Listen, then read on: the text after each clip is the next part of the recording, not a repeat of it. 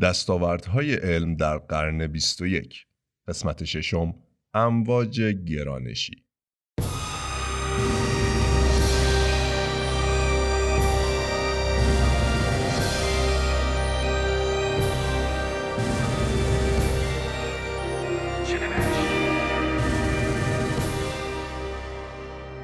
به احتمال زیاد داستان نیوتون و سیب را شنیده اید که روزی نیوتون زیر درختی نشسته بود و مشاهده کرد سیبی از درخت افتاد.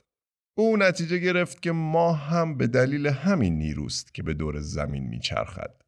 نام این نیرو جاذبه است و نیوتون دریافت که جاذبه بدون نیاز به تماس فیزیکی می‌تواند در فواصل طولانی هم عمل کند چرا که نیوتون دید که هیچ چیز قابل مشاهده ای موجب افتادن سیب نشده بود. تمامی اجرام نیروی جاذبه را احساس می کنند. چرا که هر کدام میدان جاذبه مختص خود دارند که با مجموع میدانهای دیگر تناسبی را در کل هستی به وجود می آورد. بر اساس تئوری جاذبه نیوتون وقتی مکان جرمی تغییر می کند تمام میدان جاذبه دنیا در آنی با تغییر مواجه می شود و نیروی جاذبه حاصل هم به طبع آن تغییر می کند.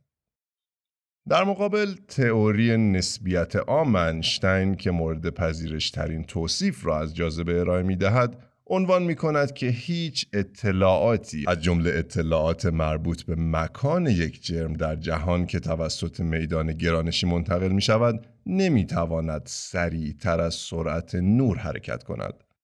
نسبیت عام پیش بینی می کند که هر تغییری در میدان گرانشی با سرعت نور در جهان انتقال می یابد. این تغییرات در میدان گرانشی همان امواج گرانشی هستند.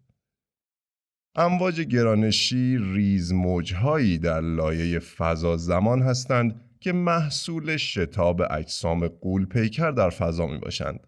دقیقا مانند امواجی که از افتادن سنگ یا قطره آب در دریا حاصل می شوند.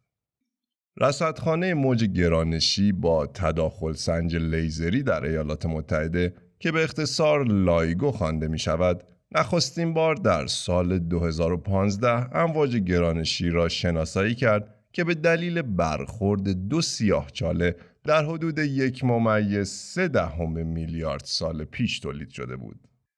LIGO این اکتشاف را در سال 2016 علنی کرد و دانشمندان آن را به عنوان یکی از بزرگترین دستاوردهای علم در قرن 21 به حساب می آورند. امواج گرانشی به ما کمک می کنند که مکانهایی از کیهان را شناسایی کنیم که هیچ گونه دسترسی به آنها نداریم و بدین گونه از وقایع فاجعه بار در جهان هستی مطلع شویم. در اینجا به پایان ششمین قسمت از سریال دستاوردهای علمی قرن 21 می رسیم. در قسمت بعد از درمان HIV می شنویم. ممنون از همراهی شما. تا قسمت آینده شاد و سلامت باشید.